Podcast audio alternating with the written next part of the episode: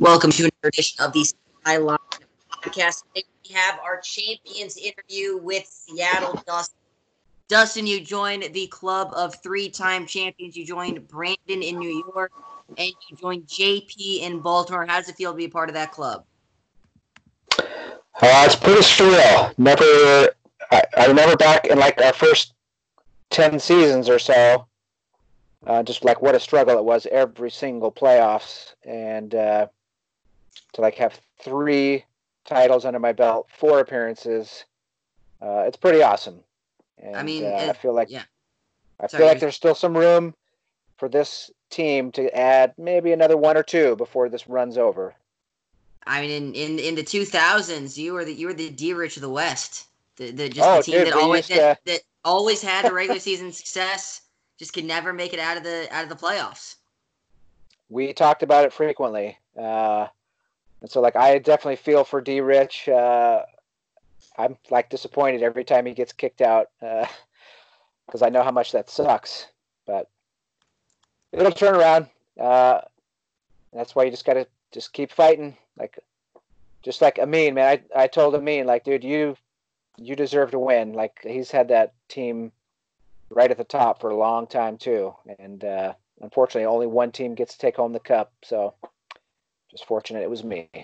So there's there's still one more year in this decade, um, but the Mariners have already made it four times. No other team can can match that. Um, is is it fair to say that the Seattle Mariners are the team of the 2010s? Yeah, I think so. I think uh, you know the first half, California was obviously the dominant team, uh, and then kind of in the middle, Baltimore kind of took that crown, and then maybe uh, maybe Seattle's kind of got like the last, you know, third of the decade here, but yeah, like the whole, you know, the whole decade as a as a total. Um, I, I haven't really thought about that before, but yeah, I guess that you'd have to say it's uh, been Seattle's decade. And and if it is Seattle's decade, the it starts and ends with with Mr. Arturo Alvarado. Um, I we we cannot say enough good things about him. He's about to win his sixth Pitcher of the Year award in total, third of the decade, third since 2015. Um, I mean, he's he won it in he won it in 15, he won it in 17. He's gonna win it this year. Um, and the only year he lost it was 2016 to, to Andrew De La Cruz, and he still led the league in strikeouts. He's closing in on 4,000 strikeouts. He's closing in on Arturo Aguilar's wins record at 277, and he's closing in on Muggsy's WAR record. In in in your mind, is there a better pitcher in Sky history than Alvarado?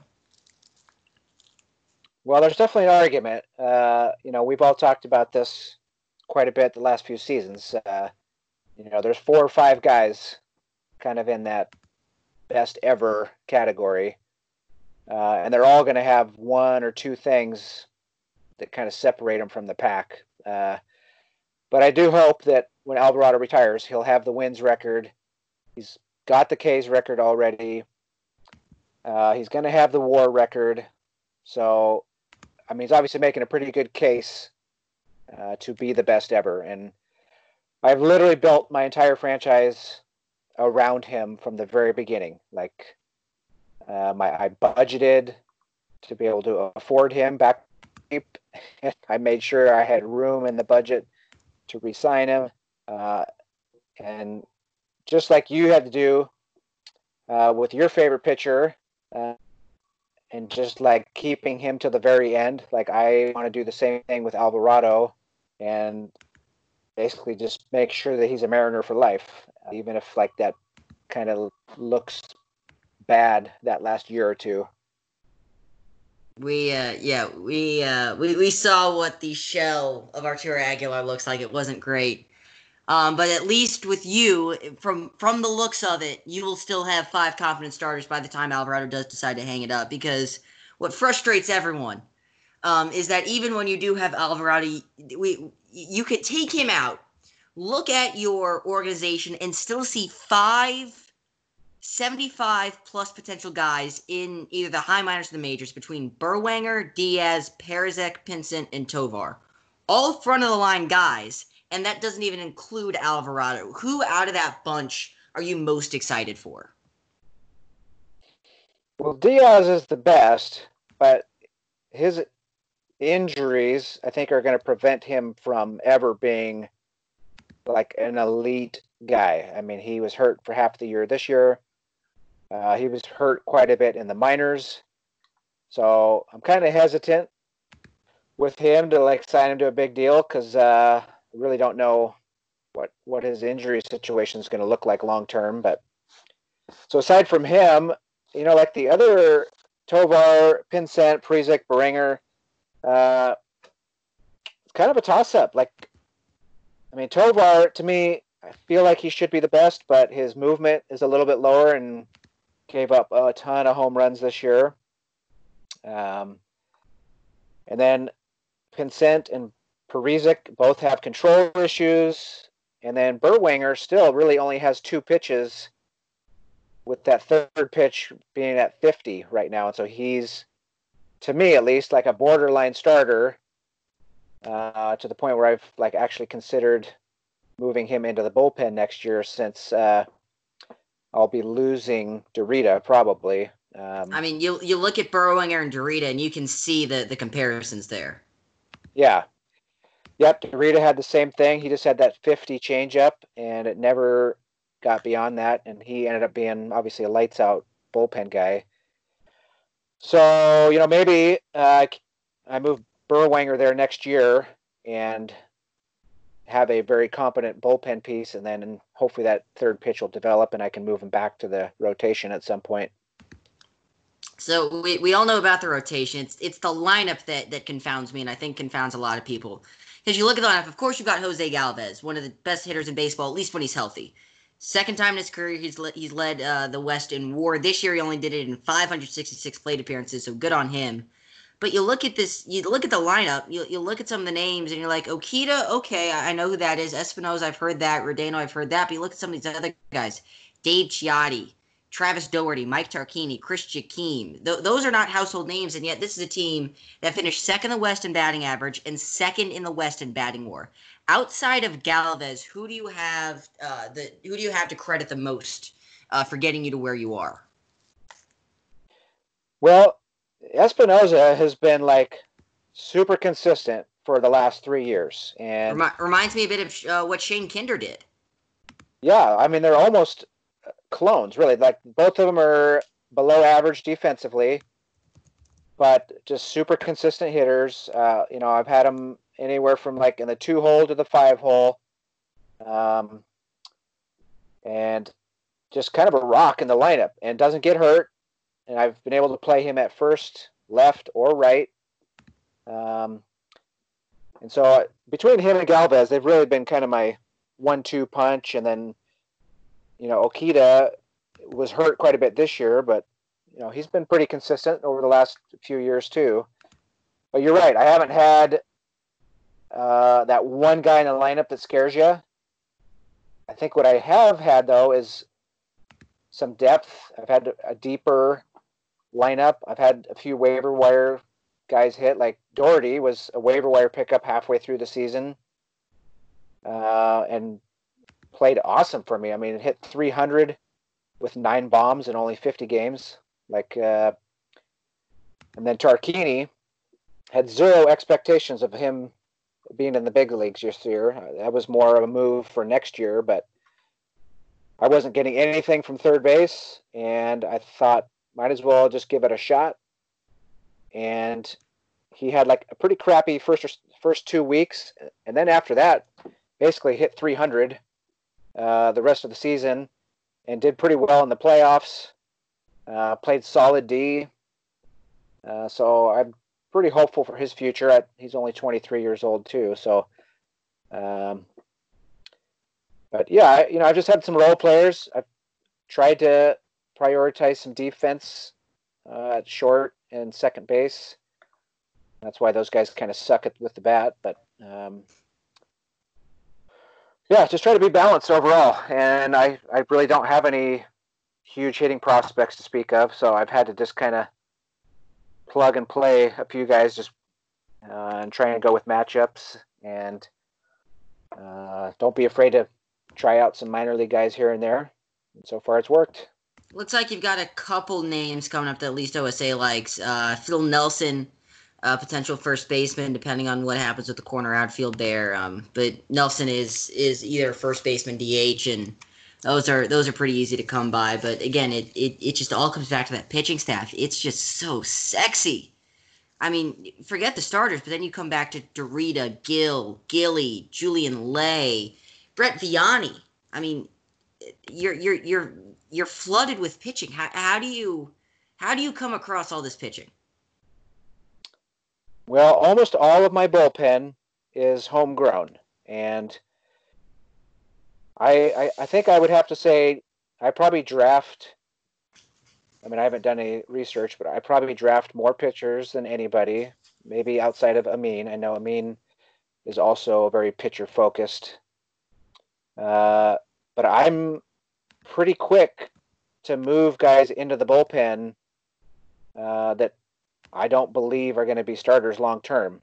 And I guess that philosophy's worked pretty well for me. I've been able to take some like pretty mediocre starters and move them to the pen early in their career and get some pretty big uh, jumps on their potential and and so that's kind of been my philosophy you know like uh, there's no point in forcing someone to be a starter if it ain't going to happen and just moving should, guys to the bullpen. Should have told that to Jangles when he had Akbar for all those years. Oh, for sure. Hell yeah. Like I remember seeing Akbar and thinking like, dude, he'd be my closer right now. Like why why are you messing around with uh, trying to make him a starter when he's not? So and that's you know kind of my thought with Berwanger too, you know, like he he he kind of sucked as a starter in his little brief starting experience this year, but he pitched well in the bullpen at the end of the season and did really well in Tacoma uh, as a starter. But you know, like, so we'll see how that goes. But yeah, generally, most of my bullpen guys were drafted as starters and then moved to the bullpen. And and then one one last one last thing back on this lineup because I mentioned him before game five as my X factor and he paid off big time, especially with Galvez being hurt. You say some good things about Dave Ciotti? Yeah, uh, he's really had an up and down. I guess he's still pretty young, but up and down career for me. He was my first round draft pick uh, back in eleven, and I expected him to be a stud, uh, but he kind of like rose somewhat slowly through my system. He always did well in AAA, but every time I brought him up uh, to the to the sky, he was pretty mediocre, and so he, there was a lot of back and forth for him. He was riding the bus a lot between Seattle and Tacoma. Um, but I had a couple injuries this year with Okita and Galvez. Uh, Spangler at DH basically just sucked. So I had a couple holes. I finally just committed to giving him a shot. I moved him into the two hole. And when I moved him into the two hole, he went from hitting like 220 to hitting over 300 for the rest of the year. Like it made a massive difference. And I don't know if it was just getting him up at the top of the lineup and having a little bit of protection behind him, having Galvez on base in front of him all the time. Uh, so that probably played a part. And then, you know, I, I just wonder too if there's like an out of the park formula for some guys just having a crappy start to the career and then just taking off in year three, you know, because you do see that in real life quite a bit. And I feel like that's happening with Ciotti. And cool thing uh, for me is he just got a pretty nice little bump in his ratings. I he now has 70 home run power, so I'm pretty excited to see what that looks like next year because I think he's only been like 55 or 60 for me in that home run power up to now. So pretty pumped about that. Yeah, we've got him at uh, we've got him at 65. One of the nice things about him is that for a lefty, he doesn't have awful splits against left-handed pitching. Oh yeah, uh, you can. Yeah, I played him quite a bit against lefties this year, just when I didn't really have any good platoon options uh, due to injury or uh, or just other matchup situations. So, and uh, I feel like that's kind of rare in our league for lefties. Like uh, I feel like a lot of lefties need to be platooned, uh, but he is one guy that you, I've been comfortable just leaving him in there. I mean, you, you look at with, you look at some of these stealing. That's a huge plus. Be able to keep him in the lineup. Oh yeah, um, because he's he's competent in the field. Not not great by any stretch, but but good enough.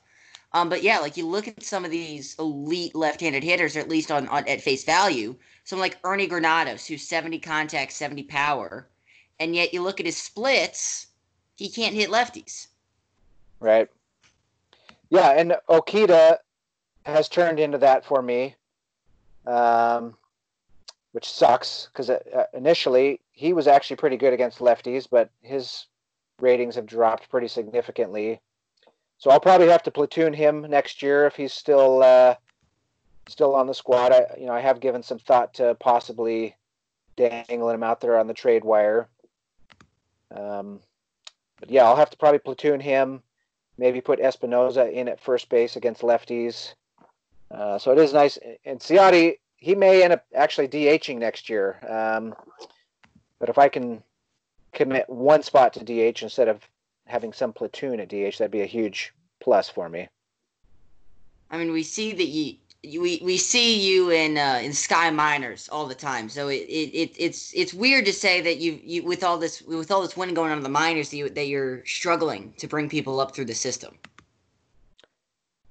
Yeah, I uh, well, like uh, to to borrow Herm Edwards' quote, like you play to win the game, and I have minor league teams, and so they're gonna win. Uh, like I don't just treat them like uh, I don't ignore them. I, I look at them every day, and I'm pretty intentional about where they're at and who's their coach and what their trajectory is. So I do spend a lot of time and energy on that. Uh, but I like, I'm scouring the waiver wire. Uh, I put a lot of money into scouting and development. I feel like I draft pretty well hard to say based you know it's hard to hard to follow other systems closely but I feel like in general I, I have tended to draft pretty well and um, obviously it's paying off you know like between the last three or four seasons you know at least half of my teams are in the playoffs every year. At, at least. I believe one season you had a seven of eight. Did you not? Yeah last season uh, i think i had every team except for tacoma in which it's pretty and cool. I, like, and I believe that was because we beat you out. It was. Yeah, by two, one, by, one or two games. Yeah, that's pretty. 88 56 versus 86 and 58. Yep. Yeah. Beat you, beat you out by two games. It's. I'm, I'm glad I could at least do something to keep the Mariners out of the playoffs, even if it wasn't the uh, the major league team. Well, uh, between Tacoma and Honolulu, I feel like we're alternating one two every year which was funny just because that was very similar in the Pacific for almost the last 10 years until until Cal finally kind of took a step back. So I mean, it, it's even crazier. Double A with with Arkansas and uh, and and um, Rocket City. Yeah, yeah. There's there's no doubt that uh, you know the two of us obviously put a lot of time into this, and it does show when not only is your Sky Squad winning, but your minor league teams are consistently at the top too. And to have continued success, I mean, you you definitely have to have some depth in your minor leagues, and that's why I I focus on it because uh, I don't really want to have to rebuild. I kind of like winning, uh, and I'd like to keep this going for. It'd be pretty sweet to get 20 years in a row. Uh, so I'm at 15 right now. Uh, I'd like to keep pushing that to 20. That'd be pretty sweet. I mean, it's uh, it, it's nice that this isn't the uh, the Pacific of say 2009, where it's Seattle, California, Los Angeles, and then everyone else, with maybe Arizona or Las Vegas or Oakland having a good year and there here and there. I mean, this year five teams, uh, six teams were vying for a playoff spot until Arizona fell off late. Um, but Vegas had one of the best run differentials in baseball. Los Angeles missed out on the playoffs by a game. They still had 90 wins. So there, there are six teams in, in the Pacific competing for a playoff spot. So it's not going to be easy. Well, that competition, uh, at least for me, like pushes me to do better. Uh, like it's definitely a reminder. Like I need to spend time combing through my system, trying to get some trades to happen. Um, so that competition makes everybody better for sure. Uh, and I don't think there's too many guys in our division that are just cashing it in anymore. I think everyone's trying to win. Uh, there's a lot of young teams in the Pacific, so guys are trying to take advantage of that. And I'm sure next year is going to be more of the same of just uh, a ton of competition. Uh, I'm sure this offseason is just going to be another big one. But I won't be surprised if there's three totally new teams out of the Pacific next year just because everything's that close. Well, one of the things that, that has separated Seattle from the pack in years past is getting consistent uh, production from the catching position. We saw it with Rodano for three years, then he fell off in 17. Had an unbelievable bounce back this season, not to mention John Palazzo doing really well in, in his uh, backup role. Rodano slated for free agency. If he's gone, who's the next great catcher in, in, Mar- in Mariners lore? Well, I think Rodano's gone. I just I can't bring myself to drop the kind of money that he wants. Um, especially with like some big contracts right around the corner um, with some of my pitching staff. I mean, I see something like a John Palazzo, Adam Davy platoon somehow being fantastic. Yeah, so that's the plan right now. Uh, so, you know, I'm a little hesitant just because Davy struggled in AAA. Um, he didn't get a ton of time, but but he's got huge power. Um, so if I can platoon him, uh, I, I think there's some potential there. Uh, and Palazzo should be good for another season of just facing lefties only. And then, at least according to my scout, the guy that I got my eyeballs on is uh, Devin Granger. He's in Double A right now, uh, but my scout sees him as a pretty legit prospect um, with you know potential contact of 50 and potential home run power of 60 and great defense behind the plate. So that's kind of my short and long term plans at the moment. Um, I'll be honest. I'll be surprised if he gets that 60 power in two and a half years of pro ball, five total home runs. Yeah, uh, he has yet to find that stroke. Uh, but I'm just hoping he finds that hitting coach that uh, can figure it out for him and help him get over the hump. Uh, but you, are right. Uh, it's slow to come for him.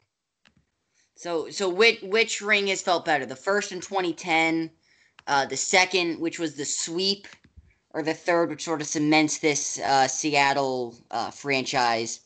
Dare I say, 10 year run as a dynasty? Uh, the first is the best. I mean, shit, dude. Uh, I think we can all agree the first time's the best time. Um, and that was just like so magical anyway. Like just starting out as a play-in game all the way to the championship. Uh, I don't think I'll ever beat that. But uh, like these last two have been almost surprising. Like I, I honestly didn't think I had a a World Series team uh, this year. I, I, I knew I'd be a playoff team, but wasn't quite sure on the offense. Uh, but like we talked about earlier, I think some of those role players just stepped up and kind of carried it. Um, and then obviously the pitching staff. I mean, I was essentially first in almost every pitching category, so that I mean, completely carried this. First team. in runs against, first in starter ERA, first in bullpen ERA, first in FIP, first in pitching WAR, first in strikeouts. Yeah. Uh, Not to mention first in hits allowed, first in opponent average, second in home runs allowed. Yeah. So obviously, like I am just completely writing my pitching staff. Uh, that's probably going to be the case again next year. Losing Dorita, but I do have a couple young pieces uh, in AAA that I, I hope can. They're not going to replace him because he's pretty awesome, but you know, hopefully I can at least get close to some of that production. Um, and obviously I got the same starting staff coming back, so uh, still hopeful for another uh, like pretty dominant pitching staff next year.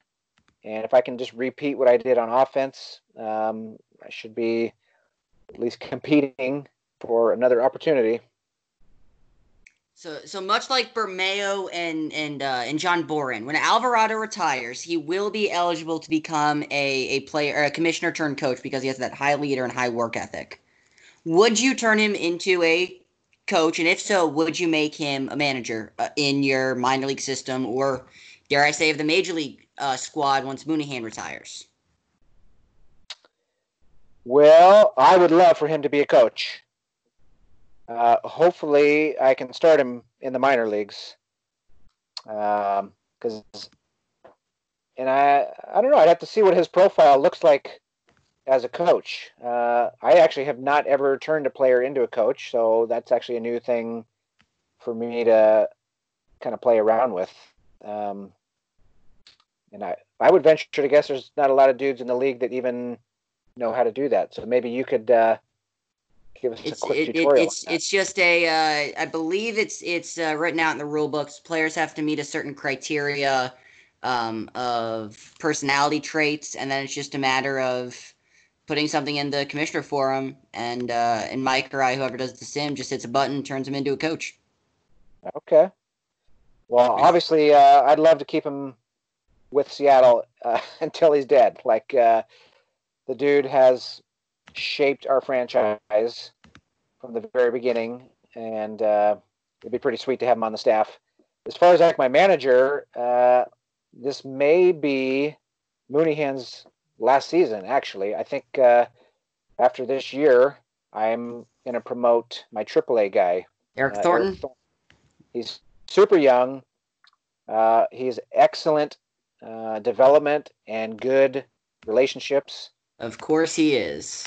So I've kind of had him like waiting in the wings uh, for quite a while now, and uh, so hopefully uh, I get one more good season out of Mooneyhan.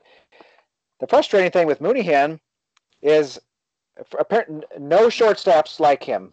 Like every season, I try to sign a shortstop every year, and every single shortstop says I will not play for him.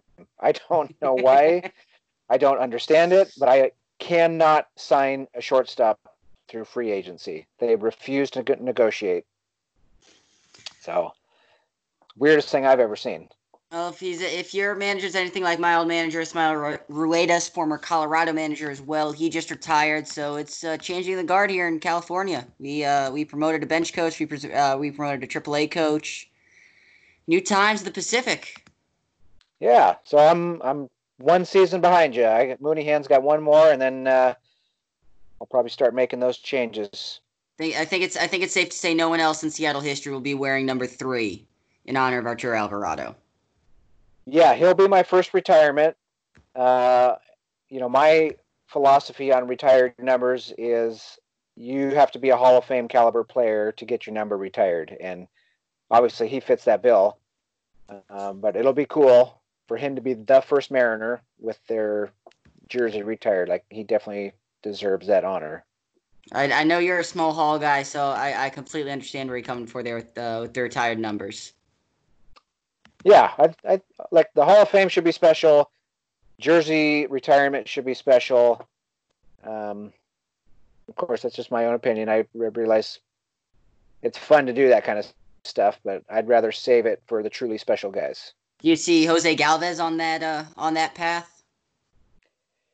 Yeah, I mean, if he can at least play three quarters of the season, you know, for another four or five years, I, uh, he's going to have those numbers. I mean, he's just a complete player. I mean, hits for power, hits for average, on base, stolen base, plays good defense. Um, the the question truly will be just like with Trujillo, like, can you stay healthy? Um, and I'm afraid that he will not. But uh, I'm just I keep crossing my fingers every sim that I don't see his name on the injury report. It, it was rough uh, commentating and seeing Galvez go down because we we know how much he means to the to the Seattle offense. Yeah, and the really shitty thing is like I missed the first couple games of uh, the Sky Series, And so then when I did pop on and I saw Galvez in center field, I just about shit myself. uh, but luckily, man, the rest of the lineup, uh, like the, the offense exploded in the playoffs. Like we did not have that level of offense during the regular season. Um, and like, dude, it was just crazy seeing this team put up 10 runs a game, like consistently through the playoffs. Um, so that was pretty fun. I mean, you lost between September 30th and November 2nd. Y'all went 13 and 1. Yeah. Incredible. Uh, like the pitching just continued to do what the pitching has always done. Uh, when when the offense took off, I mean, yeah, that was unreal. Right. I actually kind of felt bad watching those games, like, because uh, I know how disheartening that can be when you're just getting your ass kicked. But uh, but uh, I'm not going to complain about winning. So uh, that was pretty fun. All right, you got anything else to add? While you, uh, the floor is yours. Anything else you want to add? Uh, I'll just finish with this because a lot of a lot of dudes just keep throwing out the "I'm lucky," uh, and there is some luck involved in this game for sure.